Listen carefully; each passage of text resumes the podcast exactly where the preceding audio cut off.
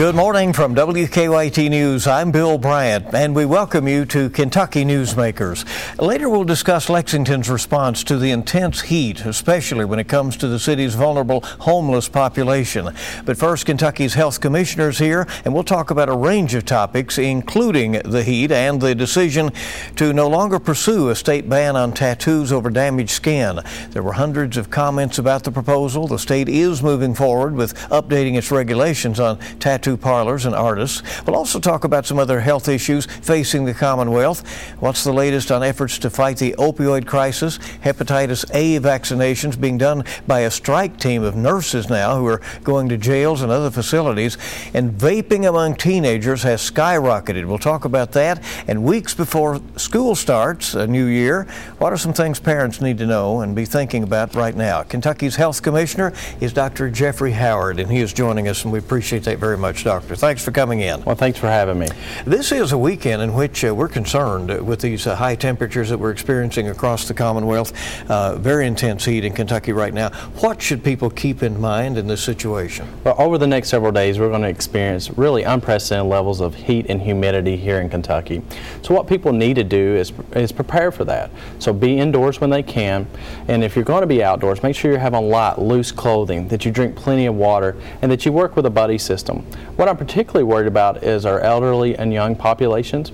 We need to make sure that the kids and pets are not left in their in their cars uh, because those temperatures can rise very rapidly. And also about the elderly populations who may be in homes by themselves, their air conditioner can break. So we need to check on them as much as we can. So when you refer to buddy system, you're meaning somebody uh, be accountable for somebody else, check Abs- on each other. Absolutely, and that's especially important for people who are working outdoors. We need to make sure that we're checking on one another, that people might experience heat exhaustion or even heat stroke.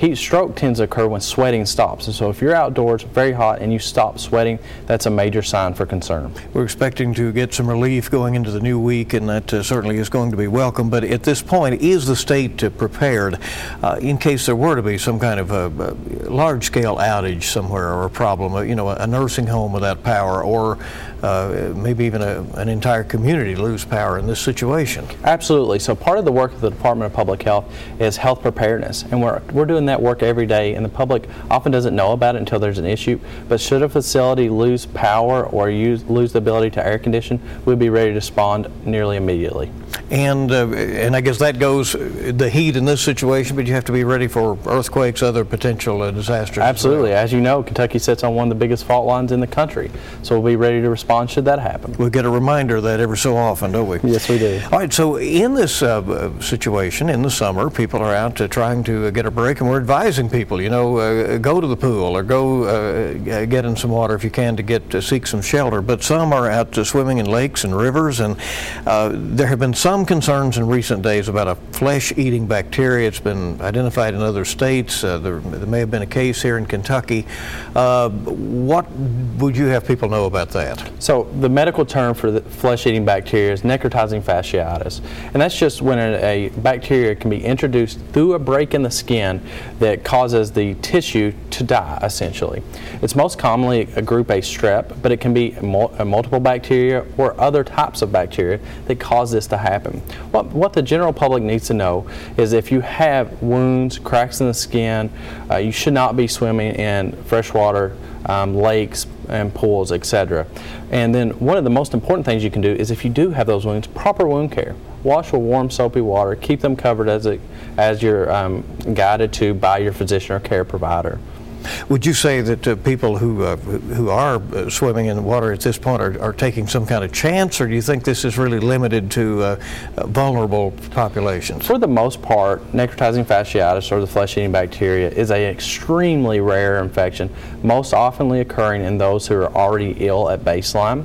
So uh, for the general public, again, the recommendation would be I would not recommend swimming in pools or freshwater um, uh, freshwater uh, swimming areas if you have those cuts, wounds, or breaks in your skin that you shouldn't be. Especially if you have an open medical wound or surgical wound, definitely do not be in those areas. All right, doctor, let's talk about this. The proposed uh, tattoo regulation certainly got our attention, and obviously that of uh, many other Kentuckians. Uh, in fact, you had uh, hundreds of comments when you had a, a, comment period about that. Why did you initially consider banning tattoos on scarred skin? So there's there were some folks in the department when we were um, updating this regulation who were examining what other states were doing, and one of the provisions that we seen commonly was uh, the prohibition of tattooing over fresh scars. And most of our tattoo artists, I would wager nearly all of our tattoo artists would never do such a thing. But we wanted to put that language in the in the regulation just to make sure it didn't happen. However, the language we end up putting in end up being a little too expansive. And this is how our regulatory process is supposed to work. We proposed some language that the public let us know was uh, had some unintended consequences, and we changed the regulation appropriately. So I'm happy to report that we made a change um, that the public really wanted, and we believe they were right. So you you acknowledge you responded to the intense feedback, but at the same time the science uh, uh, is good in where you did decide to go. So yeah, I think so. And, and the bottom line is we want people who, who want to get tattoos to be able to get them in a safe environment. And tattooing over a fresh wound or fresh scar is not safe, but tattooing over an old scar, especially for cosmesis after surgery, is absolutely safe in the right hands. This is the first time you've updated those regulations in some time, uh, and you will, uh, it looks like, be uh, imposing some new restrictions on uh, tattoo parlors and artists, right? So there are going to be some, those will be very minimal, and we've actually had great input from some of our tattoo artists across the state that helped inform those. That regulation is available for view on the uh, legislation review website, so we encourage everyone to go there who has further questions. And um, But we're very happy with the end result when you and, and, you make the point, this is how, in your view, government is supposed to work. Uh, things are proposed, they're talked about, uh, stakeholders come in, and then a decision is eventually reached. I think this administration, and especially the department I've ran and, and, and part of the cabinet, is we've really wanted to, we really wanted input from the public on these issues. It's the people's government, and we try to make sure that their voice is heard. And this was a perfect example of how it can work correctly. Commissioner Howard, uh, we continue to uh, uh, see that the opioid crisis is horrific, and the state and local governments are, are fighting it on several fronts. There was this past week some encouraging news that came out on the national level, a national study showing fewer overdose deaths. Are we seeing that trend in Kentucky? Absolutely. So that national news was absolutely tremendous. As you know, the opioid epidemic has been an absolute plague on our state and our country. We're losing Kentuckians and Americans every day. Nationally, we're seeing that trend decrease, and we're seeing a similar trend here in Kentucky. And we think our good work and the funding we're putting behind this is actually coming to fruition now. You think the use is down, or is it uh, maybe the more uh, readily, readily available naloxone? I think it's a combination thereof. It's a combination of awareness, it's a combination of, of naloxone availability, and it's also decreased stigma over time. I think we're seeing more and more people with substance use disorder seeking help when in the past they might not have. And yet, we seem to have a patchwork of treatment in Kentucky. Are, are we getting better about kind of unifying that or streamlining that for people. Uh, you know, some are able to spend hundreds of thousands of dollars sometimes on treatment and, and, and go long term uh, to programs, uh, while some others are left in jails virtually untreated. Uh, is that disparity part of our challenge right now? It absolutely is. I think it's improving over time, but let me tell you, I've seen this firsthand, and it's an issue I care a lot about. When I was 22 years old, about to start medical school, my mother, who had an addiction, I tried to find her care and treatment, and we were unable to find anyone to take her at that time. So I know what these families are like when they're facing that desperation and just wanting to get a loved one help. I think we're, we're making some positive progress on that in this state today. And certainly a factor uh, in, as well in that the IV drug use uh, has led to uh, uh infections like HIV and hepatitis C some cities and counties have needle exchange programs that are going on. There's a Kentucky harm reduction vehicle that is out there. Uh, how are these efforts uh, working out? So Kentucky is actually a leader in the terms of harm reduction. The infectious complications of substance use is an extremely costly but often underrated issue as it relates to substance use disorder. HIV, hepatitis C, hepatitis A are all direct uh, descendants of our substance use problem in this state. We have one of the broadest networks of harm reduction uh, programs in the country. We have 59 active, five more in the wings.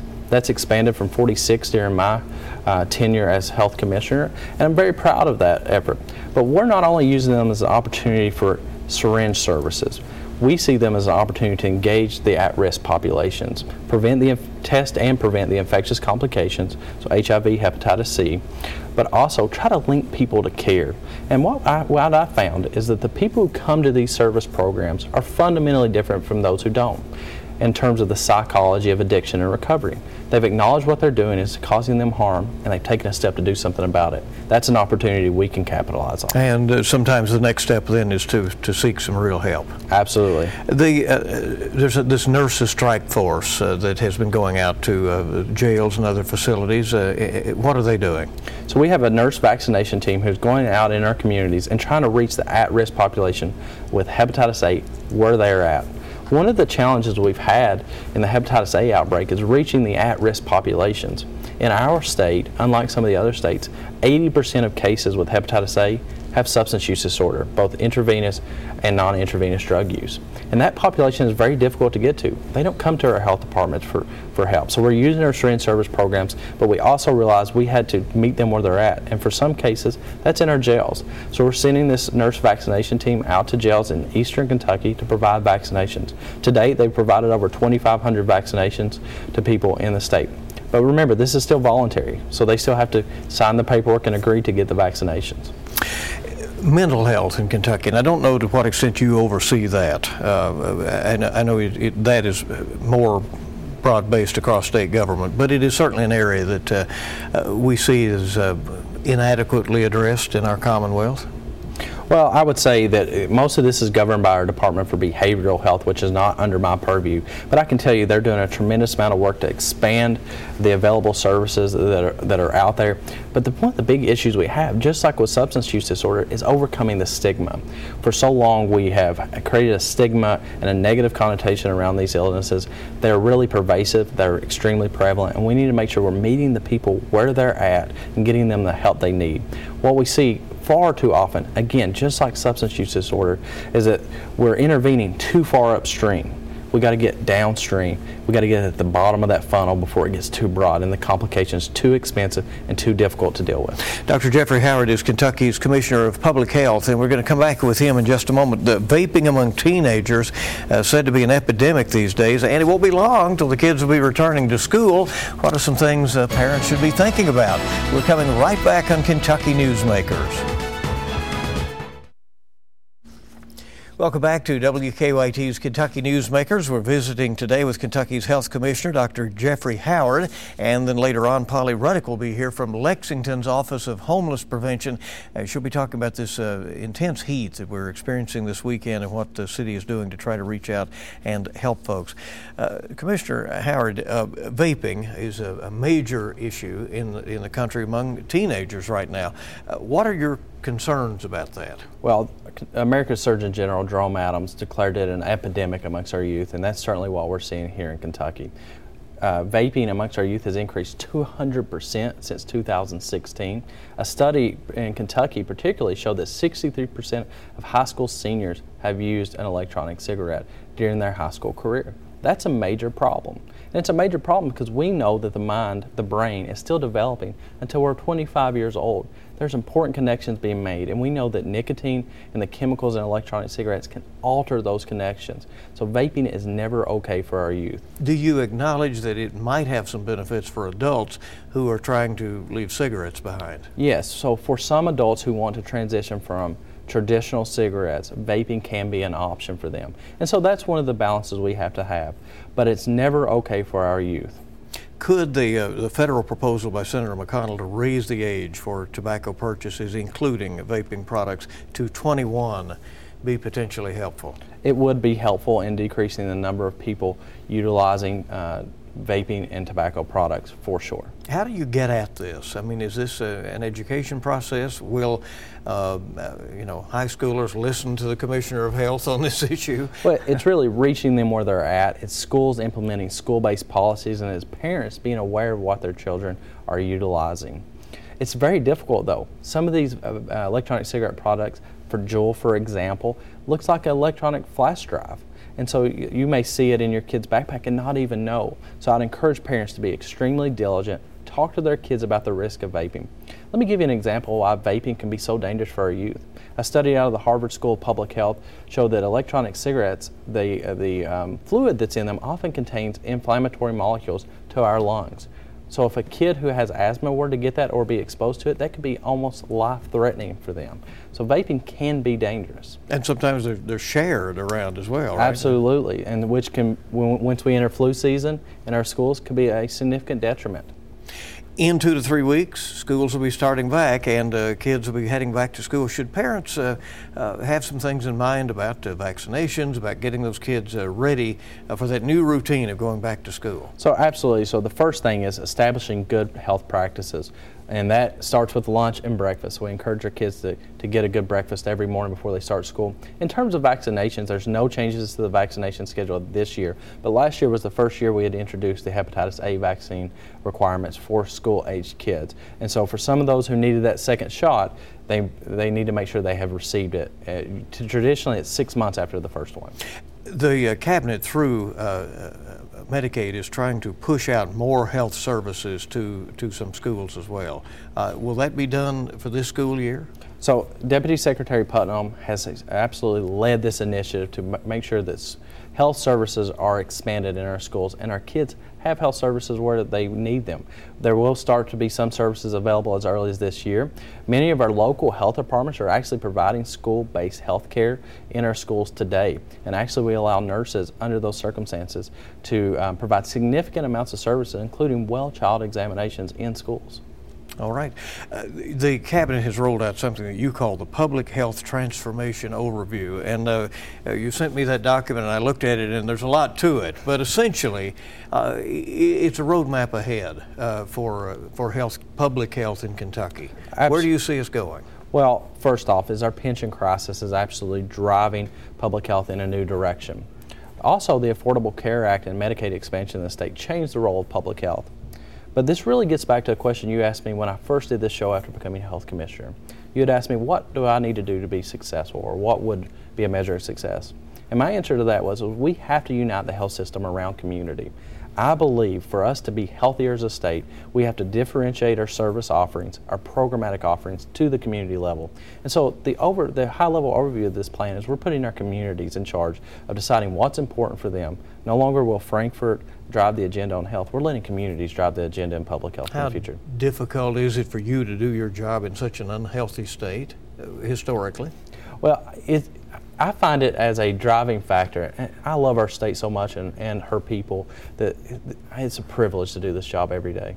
I appreciate you coming. Thank you very Thank much. You, Hope you'll stay with us. And coming up next, Polly Ruddick, the director of Lexington's Office of Homeless Prevention, will join us. She'll talk about how the city is helping those who have no place to call home during the heat wave. We'll be back.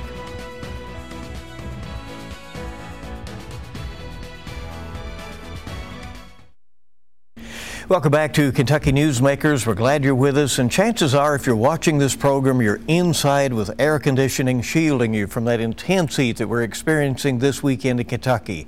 Some don't have that luxury and, in fact, face tough challenges regardless of the weather in finding a place to stay. Polly Ruddick runs Lexington's Office of Homelessness and Prevention, and she is joining us today uh, in this uh, situation. Thanks for coming. Appreciate it very much. Thanks for having me. So, the weather's brutal out there. Yes. Uh, the city is stepping up its efforts at this point now to uh, try to provide some outreach. Yes, so the city um, went under a what we consider a phase three heat warning based on the National Weather Service. When that, did that on Thursday, I believe. So for the last three days, we've been stepping up efforts, opening cooling centers, making sure Lextran um, could move everybody where they needed to go. We've been asking, you know, check on your neighbors, check on those without air conditioning. Um, I get asked quite often what's the difference between heat and cold, and I get a lot more nervous for our population in the summer than I do the winter. In the winter, it's almost like ingrained in us to go inside, mm-hmm. and in the summer, we just don't think about that when we're outside. Oh, we're fine. Oh, we're fine, and then all of a sudden it just kind of hits you and you're not okay. And so I get much more concerned about our population in the summer. It's just not ingrained in our DNA to go inside. It's important to point out that these services that are being made on, on this uh, available at, on this emergency basis are for anyone It feels Yes. like they need them, right? Yeah, so there's three different phases for our plan. There's phase one that we target our homeless population, and then there's a phase two where we the city kind of steps in and opens some cooling centers, and then there's phase three where we will go in and open even more cooling centers to make sure everybody has access to some air conditioning and some cool temps. So for us, our partners, and I always say I love my partners. They're amazing. So the Hope Center has their Hope Mobile that will go out during the week. I know Jenny with Catholic Action Center is running the Compassionate Caravan this weekend. So we're asking for donations of bottles of water, sunscreen, hats. I know it may sound interesting, but dry clothes. So when you and I mm-hmm. sweat, mm-hmm. we can go inside, we can take our shoes off, we can get clean socks. And for our population, they don't have access to that. So dry clothes, summer clothes, flip flops, those types of items. So they are actively going around and Yes. trying to make those uh, items available to people. Yes, the Compassionate Caravan is currently asking for bottles of water and gas cards for the van because they're going to be running pretty continuously, or they have been running pretty continuously for the last three days. They're going to run again today. Um, Hope Mobile ran Thursday and Friday, and of course, we are going to get a reprieve. I think tomorrow, maybe Tuesday. But if you look at next weekend, we're going right back into the 90s. So continuous donations of water, continuous donations of sunscreen, that makes all the difference to our folks. A sustained issue during during these summer months. Mm-hmm. It really is. Lexington and the Bluegrass region, Polly, are, are, are so prosperous in many ways. So you, you know, you drive around, you see the farms, you see Mm-hmm. the beautiful homes, uh, and yet some don't even have a modest place to stay. Uh, how does that that, contrast uh, make you feel in the job that you do? It's interesting. We do live in a in a beautiful place, and we do take care of each other. Especially times like the last couple days, you see the outpouring of support, and that and that's great. And we encourage that, and, and do what you can do. But then you do look at our horse farms and the money that's in our community and the, the contrast between what I see every single day going out under the bridges and these folks. And there's two things that we focus on is affordable housing.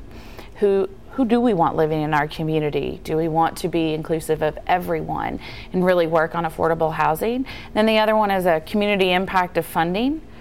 So you and I have talked several times about what can we actually do to end homelessness, and I've always said it comes down to funding for these individuals that are living on the street, and to to get them to a place where they can be concerned about their income and employment. No one's getting a job under a bridge. No one's going to get sober under a bridge. So providing that housing is the first step to someone being self-sufficient. So having the community rally around that um, and providing that housing first, we call it housing first, um, so then we can make people self sufficient. So when we have um, days and days upon summer heat and cold, we have a population that no longer needs to worry about surviving. what should people watching this program know about uh, the homeless population in Lexington? That they're just like you and me. I tell people all the time, could have been homeless in my 20s multiple times, living paycheck to paycheck. Everybody's one crisis away from homelessness. They just don't know it. Um, some people have better support systems than others. I can call my mom, I can call my dad, I can call my sister. Some people don't have that. And that is one crisis. And then they turn to us to become those support systems, just like you and me. Do you see things getting better over time? I do. I think we're learning more about best practices on how to end homeless. I think we're educating the public on really the solutions. Um, I equate it to medical profession. We do surgery so differently now, and a lot of outpatient surgeries, best practices for medical field. We're learning the same thing in the homeless world.